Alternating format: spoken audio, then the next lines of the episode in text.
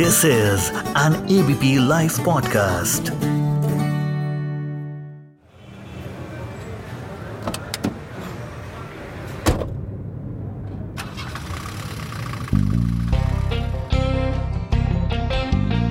तो दोस्तों, कार में पत्रकार के इस नए एपिसोड में आपका बहुत बहुत स्वागत है। हमेशा की तरह हम एक नए सफ़र पर निकल चुके हैं। आपका पत्रकार दोस्त अपनी कार में एक नए डेस्टिनेशन की ओर जा रहा है और एक नए मेहमान के साथ इस बार जा रहा है। आज की शख्सियत के बारे में मैं सिर्फ़ एक लाइन बोलूँगा, वो अल्लाह का बंदा है। तो मेरे ख्याल से आप सबने गेस कर लिया होगा कि मैं किसके बारे में ज़िक्र करने जा रहा हूँ। मेरे साथ इस वक्त इस एबीपी पॉडकास्ट के आज के खास मेहमान हैं कैलाश खेर। कैलाश जी, शुक्रिया थैंक यू जुड़ने के लिए। जी सुमित जी प्रणाम नमस्कार। कैसे हैं आप कैलाश भाई? जी बहुत अच्छे हैं। आपका कोरोना का ये जो काल था जो पूरे दुनिया को जिसने परेशान किया उम्मीद करता हूँ कि आप बिल्कुल ठीक रहे होंगे आप और आपके परिजन सब ठीक ठाक हैं। जी जी सब आनंद मंगल रहा। बस हम्म। कुछ लोग क्या है बोर हो जाते हैं क्योंकि लोगों को घर में रहने की आदतें नहीं थी। बस वही थोड़े अनुभव रहे कि कुछ लोगों से ये आवाज़ें सुनी। बोर हो गए हैं, बोर हो गए मैंने कहा, ज़रा डर। भाई, बाहर निकलते ही कुछ और हो जाओगे, नहीं तो।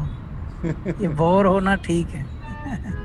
बिल्कुल ठीक बात है। कैलाश जी जितना मैं आपको सुनता हूँ, जितना मैं आपके बारे में पढ़ चुका हूँ अभी तक, हालाँकि ऐसा लगता है कि मैं आपको बहुत अच्छे से जानता हूँ, लेकिन अभी भी बहुत कुछ चीज़ें आपके बारे में जानने का मन है और आज जब सीधे हम बात कर रहे हैं तो मेरा पहला और बहुत सिंपल सा सवाल है कि गायक ही क्यों, सिंगर ही क्यों बने आप? कुछ और क्यों नहीं? जी मैं एक्चुअली अपने अंदर देखता हूँ सुमित जी कि गायकी जो है वो परमात्मा का एक नेचुरल फ्लो बना अपने अंदर चैनल में। अन्यथा बाकी चीज़ों में बहुत दिमाग लगाना पड़ता है और मैं शायद दिमाग रहित हूँ मतलब मुझमें दिमाग है ही नहीं। तो मैं शायद ये बोलता हूँ कि ये डेस्टिनी ने ही तय कर लिया कि जिसको पीपल का पेड़ बनना होता है उसके लिए बीज बोने नहीं पड़ते, वो अपने आप परमात्मा बीज उसके बो देते हैं। जी तो अब आप पीपल का पेड़ हैं और इस पीपल के पेड़ में के नीचे बहुत से लोग आके छांव लेते हैं, आराम करते हैं, आप सबको सुकून पहुंचाते हैं। तो सुकून से मुझे याद आ रहा है कि जितनी बार मैं अल्लाह के बंदे सुनता हूँ ना कैलाश भाई, मैं, मेरे रोंगटे खड़े हो जाते हैं, मैं रोमांचित हो जाता हूँ। मेरे ख्याल से मेरे जीवन का जो अगर मैं टॉप टेन गानों की लिस्ट बनाऊँगा तो उसमें अल्लाह का बंदा बहुत ही होगा, पक्का होगा। ये इस गाने के बारे में कुछ बताइए ना, कैसे आया, कब आया, और फिर मेरी गुजारिश कि इसको गा के भी सुनाइए। हाँ ये पहला गाना था हमारे जीवन का, और तब हम यहाँ थोड़ा प्रारंभ कर रहे थे, संघर्ष के दिन होते हैं शुरू के, जब आप सिर्फ़ रहन सहन की ही समस्या से नहीं गुजरते, परंतु आपके जितने भी आगे आने वाले ख्वाब होते हैं, आप उनके लिए भी कोशिश करते हैं। और ये बिगनिंग की कहते हैं कि पहली रोटी जो होती है भूख के बाद वो बहुत स्वादिष्ट लगती है। तो ये एक तरह से पहली रोटी थी ज़िंदगी की अल्लाह के बंदे। क्या बात। जी तो अल्लाह के बंदे हुआ फिर ये फ़िल्म का गाना था। बस ये अचानक एक कॉल आई। मेरी ज़िंदगी शुरू हुई है मोबाइल फ़ोन से। हम्म। साहब ये 2002 और 3 की बात है। तो तब हम एक मोबाइल फ़ोन लेके आए थे एक मोटरसाइकिल आर एक्स हंड्रेड लेके आए थे दिल्ली से। हम्म। तो ये हमारा खजाना था उस वक्त का और उसी पे पहली कॉल आई थी। तो ऐसे तो कॉल उन दिनों आ रही थी जिंगल्स वगैरह रिकॉर्ड करने के लिए। तो उससे तो आप रगड़ रगड़ के ज़िंदगी जीते हैं। जिंगल से तो ये है कि भाई पाँच दस हज़ार रुपया मिल गए। एक रिकॉर्डिंग के बाद में फिर पता लगा अगले दो अगले महीने मिली अगली रिकॉर्डिंग तो धीरे धीरे चलती है उससे तो गाड़ी। लेकिन ये जो अचानक एक कॉल आई कि ये फ़िल्म का गाना है और आपकी आवाज़ में हम लोग ट्राई करेंगे सुना है आपकी आवाज़ का थोड़ा असर है उसमें। तो ये तब हमको बुलाया था विशाल शेखर जो हैं उनके विशाल ने। और ये विशाल का लिखा हुआ गाना है साहब। और ये पहले रब्बी शेरगिल गाने वाले थे। इसका एक ये ट्रिविया है। मतलब ये तय भी कर लिया था उन्होंने। लेकिन इत्तेफाक देखिए कुदरतन बात कि उन्होंने हमें ट्रायल के लिए बुलाया और बस वो ट्रायल ही फिर पक्का बन गया। और इस तरह से अल्लाह के बंदे गाना हमारा हो गया। क्या बात। जी। तो अब तो अल्लाह के बंदे एक बार गुनगुनाइए ना तमाम हो मैं गा देता हूँ साहब। अल्लाह के बंदे हंस दे, अल्लाह के बंदे। अल्लाह के बंदे हंस दे, जो भी हो कल फिर आएगा। टूटा टूटा एक परिंदा, ऐसे टूटा कि फिर जुड़ ना पाया। हो, लूटा लूटा, किसने उसको ऐसे लूटा कि फिर उड़ ना पाया। गिरता हुआ वो आसमां से आकर गिरा ज़मीन पर। ख्वाबों में फिर भी बादल ही थे, वो कहता रहा मगर, के अल्लाह के बंदे हंस दे, अल्लाह के बंदे, अल्लाह के बंदे हंस दे, जो भी हो कल फिर आएगा। बहुत ही खूब, बहुत ही खूब कैलाश भाई, फिर रोंगटे खड़े हो गए। सुनते सुनते मैं ये जानता हूँ कि जितने लोग इस पॉडकास्ट को सुन रहे होंगे एबीपी के प्लेटफॉर्म पे वो भी रोमांचित हो रहे होंगे इस इस इस दिल को छूने वाले आपके बोल आपका गीत आपकी आवाज़। दोस्तों मैं ये बताना चाहूँगा कैलाश खेर पद्मश्री हैं तो मुझे उनको दरअसल पद्मश्री कैलाश खेर साहब कह के पुकारना चाहिए। आ, दो दो बार फ़िल्म फेयर मिल चुका है। बहुत ही यूनिक और अलग आवाज़ है अलग पहचान है। और जितनी मधुर उनकी आवाज़ है ये अपने अनुभव से मैं बता सकता हूँ उतने ही मधुर वो मुलाकात करने में है पर्सनली मिलने में है। ज़मीन से जुड़े हुए शख्स हैं आज भी आप उनसे मदद मांग सकते हैं आज भी आप उनसे बात कर सकते हैं। ये कुछ खासियत है कैलाश खेर साहब की। कैलाश भाई आगे बढ़ता हूँ एक और सवाल आपसे पूछना चाहता हूँ मैं। आपकी हाँ। सक्सेस की रेसिपी क्या है? ये देखिए सफलता की जो मैं बोलता हूँ यदि आप सफलता का सूत्र पूछें और सक्सेस की रेसिपी पूछें तो किसी भी मनुष्य की यही होती है कि आप हर कृत्य से अपने हर कर्म से अपने आप को और इम्प्रूव करते रहें। हम्म, अपने आप को और प्रोफेशनल बनाते रहें और ग्रूमिंग करते रहें। और जितना आप ग्रूमिंग करते रहेंगे आप उतना ही फोकस्ड होते रहेंगे। हम्म। जितने आप फोकस्ड होते रहेंगे उतने आप और अ, सच्ची चीज़ों की तरफ़ यानी अपने काम को और तरजीह देना आप शुरू करेंगे। तो उससे क्या होता है कि बरकत कहते हैं ना जिसको कि जैसी नियत वैसी बरकत। वो बरकत और बढ़ती रहती है फिर ज़िंदगी की। तो मेरा ख्याल है यही होना चाहिए और इंसान को मद में नहीं आना चाहिए अनहद में होना चाहिए। क्या बात? क्या बात?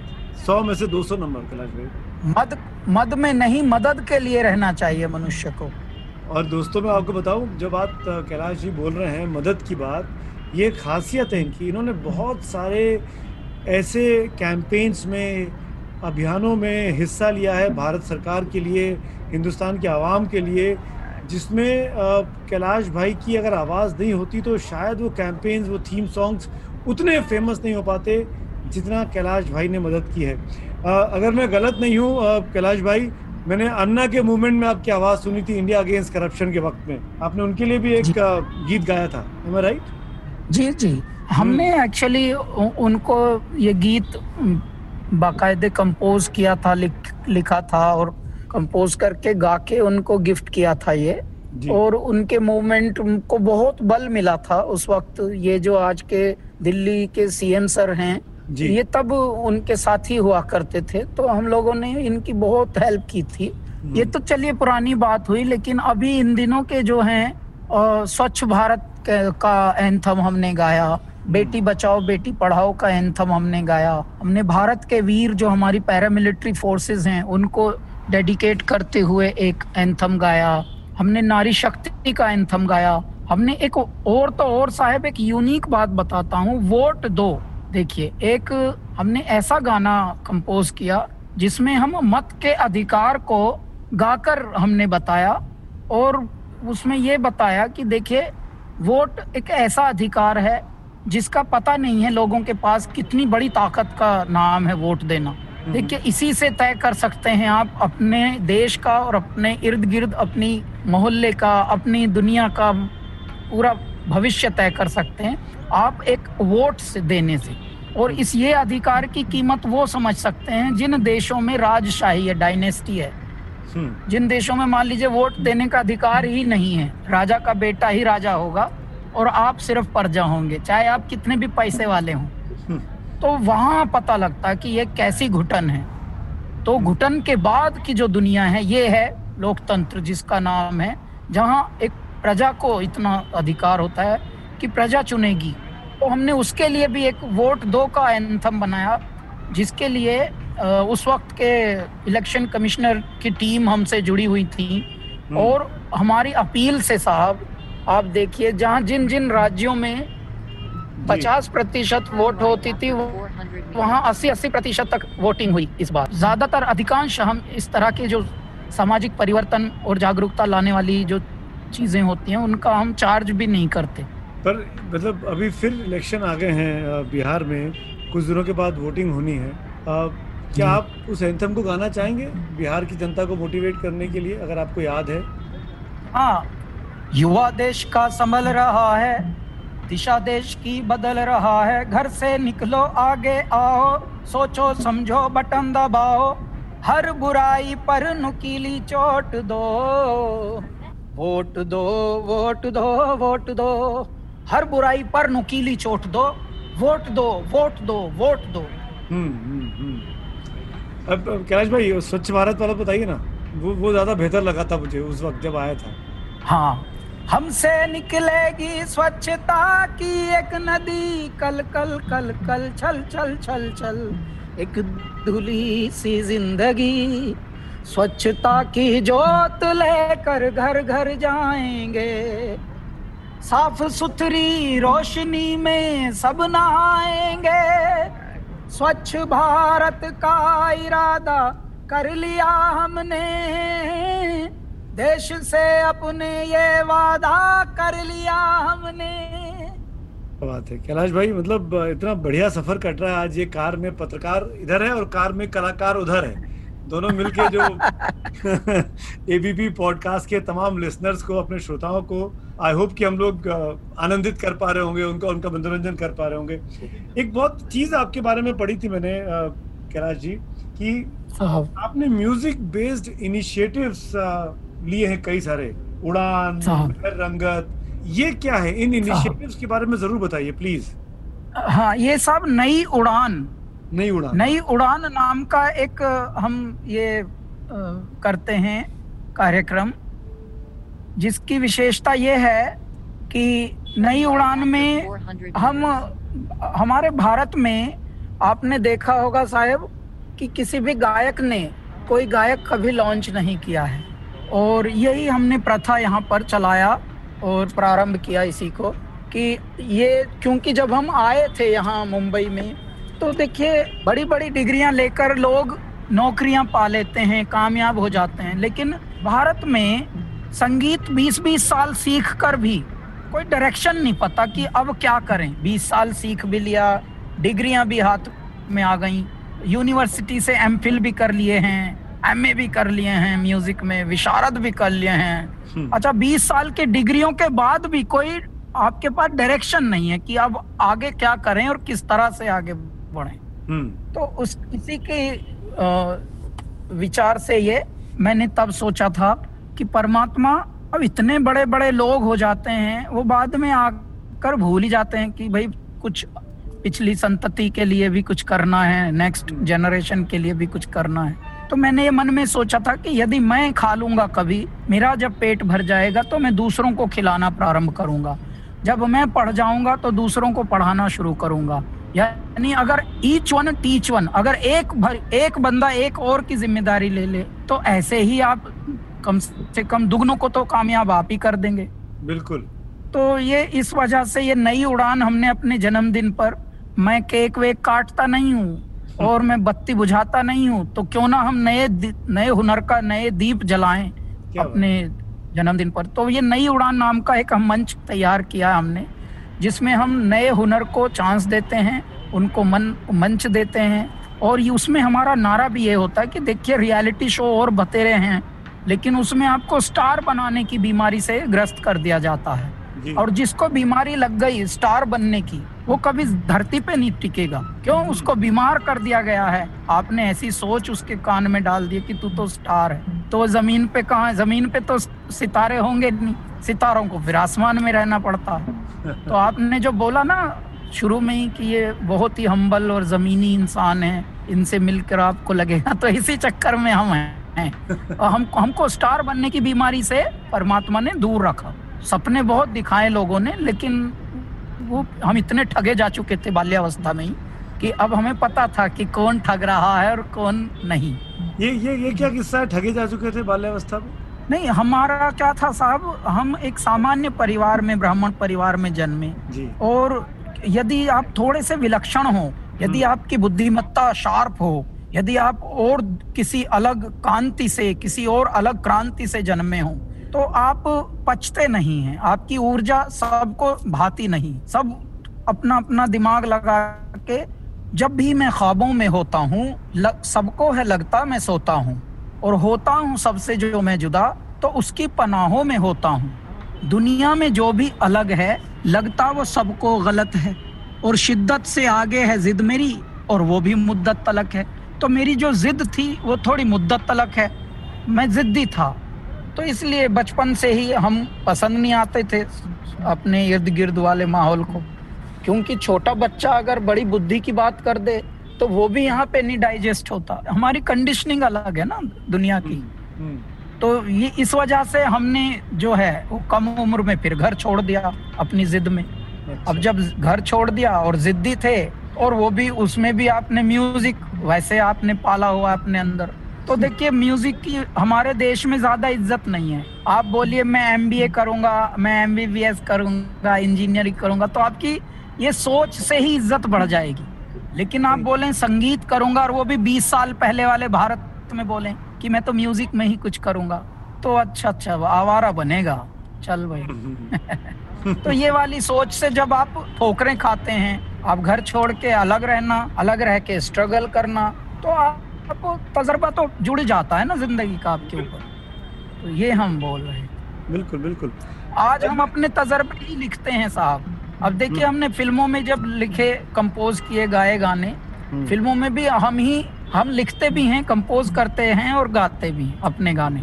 अच्छा अदर देन एल्बमों के फ़िल्मों में भी हमने जैसे दस विदानिया में चांदनी चौक टू चाइना में और और बहुत सारी फ़िल्मों में हमने जो लिखे हैं तो उनमें यही विशेषता थी कि दस विदानिया में जैसे माँ के ऊपर गाना लिखना था।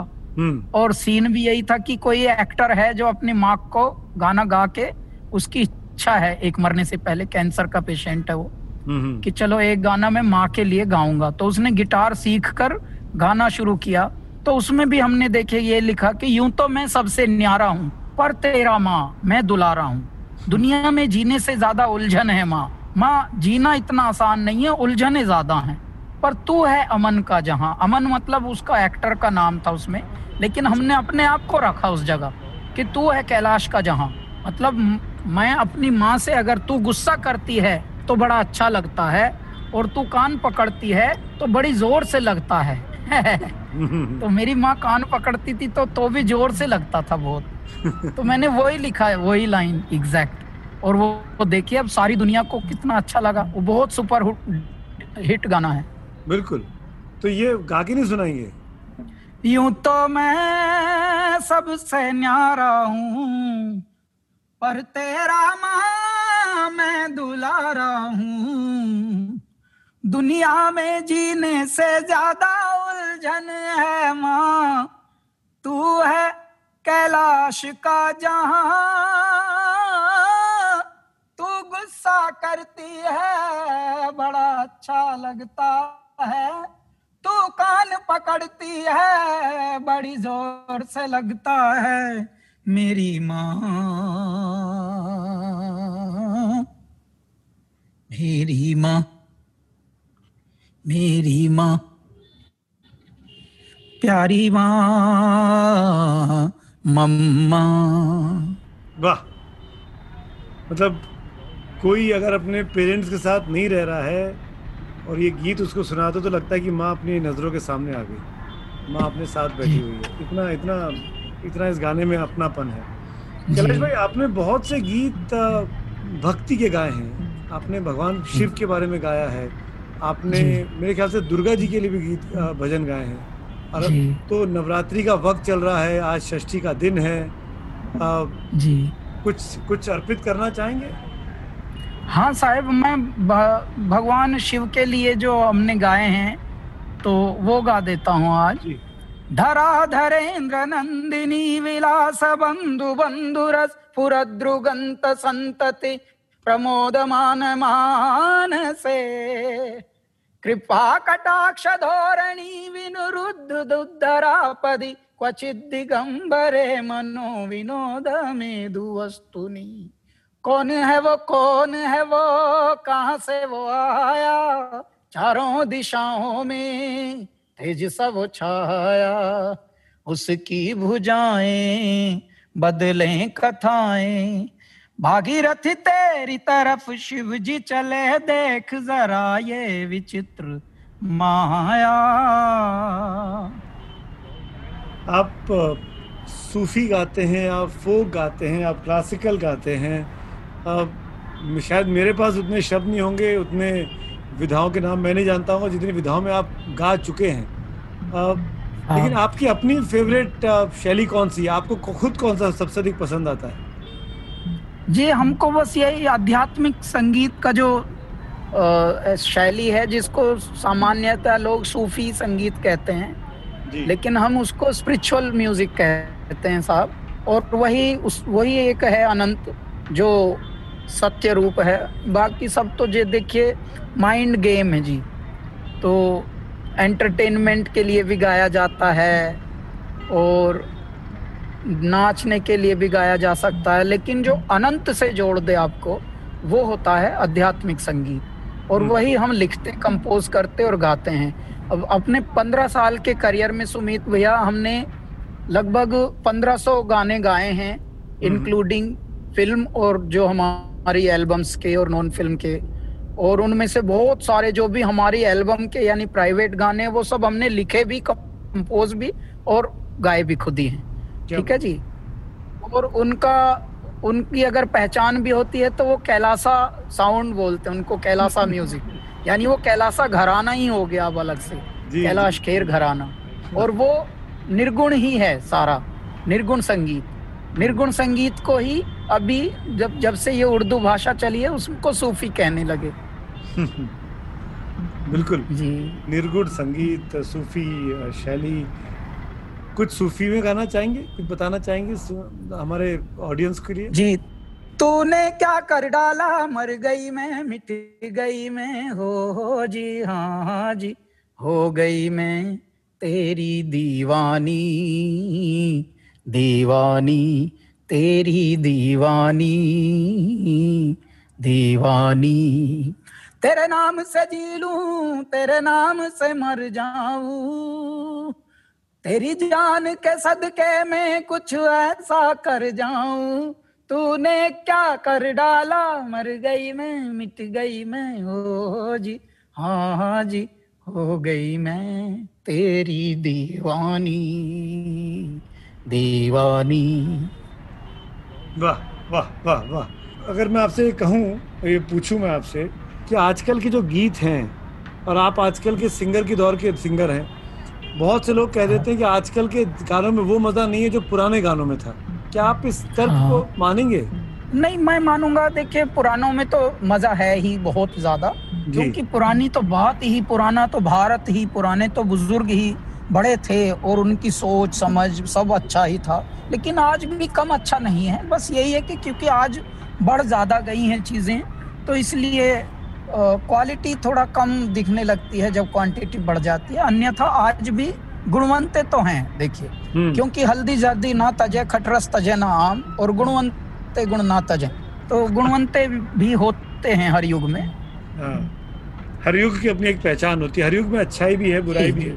अच्छाई भी है जी बिल्कुल। अब कैलाश भाई देखिए मैं कार चलाते चलाते अपने डेस्टिनेशन पर पहुँचने वाला हूँ और इसके पहले कि आपका भी डेस्टिनेशन आए आप भी कार में इस वक्त कलाकार मौजूद हैं तो मैं चाहूँगा कि एक दो जो ख्वाहिशें हैं मेरी वो पूरी कर दीजिए। पता नहीं दोबारा आपसे कब संपर्क हो। एक स्वदेश फ़िल्म का गाना था बहुत ही खूबसूरत गीत है वो आपका। हाँ। यूँ ही ही चला चल रही यूँ ही चला चल रही जीवन गाड़ी है समय पहिया। आँसू की नदियाँ भी हैं खुशियों की बगिया भी हैं। रास्ता सब तेरा तक भैया। आपकी कोई इच्छा है? कैलाश भाई कि आप इस व्यक्ति के लिए अपना प्लेबैक करना चाहते हैं किसी एक एक्टर के लिए जो अभी भी आपके मन में है आपने कभी कहीं शेयर नहीं किया हो? हाँ नहीं हमारी ऐसी इच्छाएँ जो क्षुब्ध इच्छाएँ हैं, सुमित भैया, वो कभी हमारी नहीं रही। और ये बहुत ही छोटी इच्छा है, यदि ऐसी रखूँ भी तो मैं एक जन्म मुझे मिला, मैं इतनी बेहूदी इच्छा रख के तो मुझे लानत लगेगी जन्म पर। कि मैं, मुझे जो बनाया गया है, मैं उसके बजाय कुछ और इच्छा रखूँ कि कोई और बनाया गया, मैं उसके लिए अपनी आवाज़ चिपकाऊं। उनको लेट देम ड्रीम दैट भगवान कभी हमारे चेहरे पे ऐसी आवाज़ चिपके। क्या बात लेट देम क्या बात। बहुत ही छोटा हो जाएगा वरना। वरना परमात्मा हंसेंगे कि पगले मैंने तुझे अमृत कलश दिया है तू उसको नाली का वो ड्रॉप बनाने में लगा है। अरे क्या बात। आपकी, आपकी ज़ुबान पे इस वक्त देवी का वास हो और जो आप कह रहे हैं वो शत प्रतिशत सच साबित हो आने वाले वक्त में। हर व्यक्ति तरसे की काश कैलाश ने मुझे अपनी आवाज़ दी होती तो मज़ा आ जाएगा। अब जाते जाते कैलाश भाई एक कोई ऐसा गीत मैं सुनना चाहता हूँ जो आपका अपना फेवरेट हो पर आपने ना गाया हो। अच्छा तो मैं गाता हूँ साहब मेरा फेवरेट है ये और ये ए आर रहमान साहब ने गाया है। अच्छा। ये जो देश है तेरा स्वदेश है तेरा तुझे है पुकारा। ये वो बंधन है जो कभी टूट नहीं सकता। मिट्टी की है जो खुशबू, तू कैसे भुलाएगा?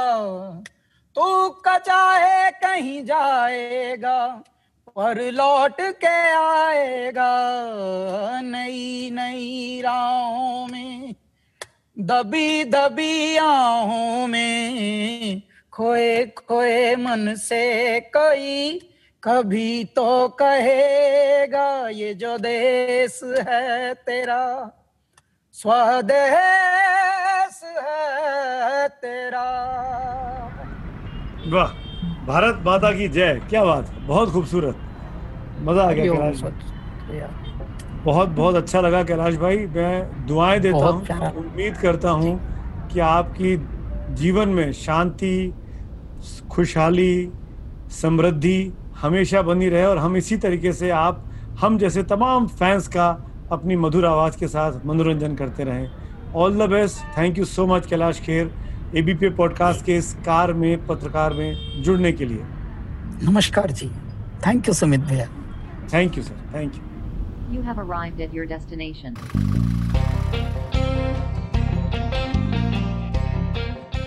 तो दोस्तों, हम अब आ पहुँचे हैं अपने डेस्टिनेशन पर। आज का सफ़र हमारा यहीं तक था। अरे अरे अरे, मगर आपका और हमारा सफ़र एवरग्रीन है, क्योंकि हम आपसे फिर मिलेंगे अगले हफ़्ते किसी नई, ऐसी ही मधुर और खूबसूरत सवारी के साथ। कार में पत्रकार के एक नए सफ़र पर आप सबका मुझे इंतज़ार रहेगा। मेरे साथ ज़रूर जुड़िएगा। तो कुछ वक्त निकालते रहिएगा और सुनते रहिए एबीपी लाइव पॉडकास्ट क्योंकि हम ही हैं जो आपको रखते हैं आगे